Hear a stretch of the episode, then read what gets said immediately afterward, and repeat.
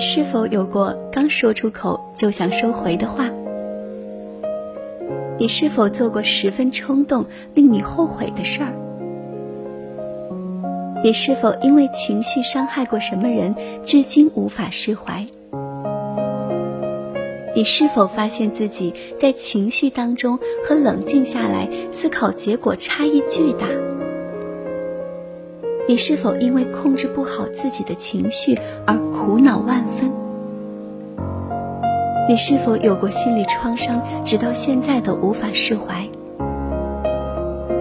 如果以上的问题你的回答是肯定的，那么也许今天的小技巧可以帮助到你一些。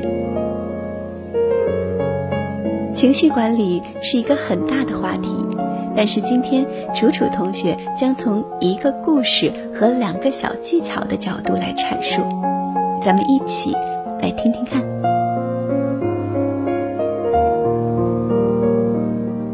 我在大学期间为了体验生活，曾经做过家教，其中有个腼腆的六年级女孩，我至今记忆犹新。刚开始接触他，他羞得连话都不敢说，唯唯诺诺。可是后来逐渐接触，我却发现他极具创造力。经过跟他家长的沟通，三个月的时间，通过家长的转变，他也变得活泼开朗起来。改变的关窍在于，我发现他的家长是一位很优秀的知识女性。唯一有一点可能需要改进的地方。就是在和孩子的沟通当中，无法控制自己的情绪，总是控制不住激动的情绪，对孩子大发雷霆。知道这个状况之后，我通过以下这个小技巧帮他调整了。当时的我如是说：首先，我希望你能够接纳自己的情绪。有情绪是再正常不过的事情了，再优秀的人都逃不过情绪来袭，并且你要知道，对于情绪来说，抗拒的必将持续。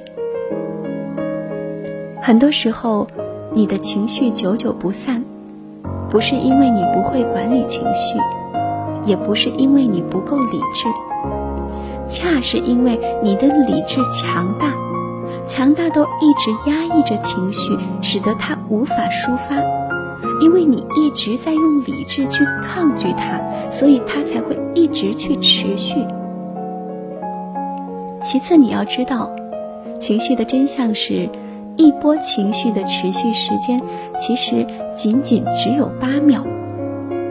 这么说来，四秒左右情绪就会到达顶峰。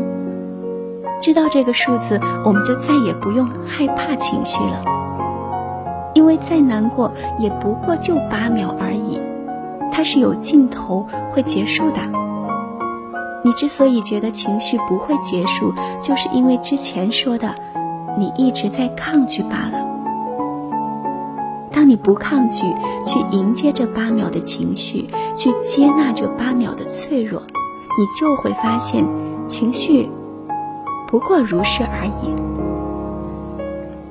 那么具体我们要怎么做呢？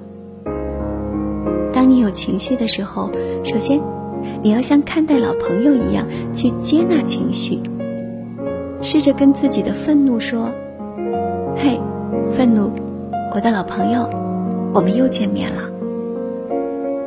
然后像是看着潮水和波浪一般，深深的吸上一口气，脑中想象着。愤怒的波浪在吸气时达到顶峰，去接纳它，去拥抱它，不要拒绝，也不要恐惧，勇敢的迎浪而上，让它充分的抒发。吸气的过程大概四秒左右，可以心里默数，也可以随着情绪达到顶峰，然后慢慢的呼气，看着愤怒或者焦虑。或者无助，或者沮丧、悲哀等等负面情绪，像潮水一般随着呼吸慢慢退去。心中数上八个这样的潮涨潮落，你会发现，不仅负面情绪有了很好的疏解，就连头脑都因为负面情绪的抒发消散而变得轻盈无比。其实啊，情绪是朋友，是礼物，是让我们感知到自己、关注到自己此时不那么舒适，是让我们好好的去关心、去调整、去善待自己的信号，而不是想要恶意刺伤我们的敌人。这也就引出了我想说的第二个小技巧，适用于任何你觉得状态不佳或者人生低谷的时刻。每天五分钟，持续十五天以上，会有明显的效果。但是记住，一定要坚持，不要一两天觉得效果不明显就不继续了。这个技巧和瑜伽的冥想有些相似。在晚上睡前或者任何你空闲并且拥有安静环境的时间，去和自己内在的那个小孩聊聊天儿，去问问他：“嗨，小宝贝儿，你今天过得开心吗？有没有哪里委屈到了自己呀？你的身体是最佳的状态吗？你有没有哪里不舒服的地方？”不管是情绪还是身体，如果有，明天你希望我怎么做？希望我如何调整呢？去和他聊一聊，渐渐的你会越来越爱自己，因为每个人的内心都住着个可爱无比也需要被爱的小孩子啊。因此，下次情绪来的时候，你不要恶狠狠地将他拒之门外。尝试向他敞开心门，听听他究竟想跟我们说些什么。也许他的出现只是你的身体想要提醒你，对自己好一些，再好一些而已。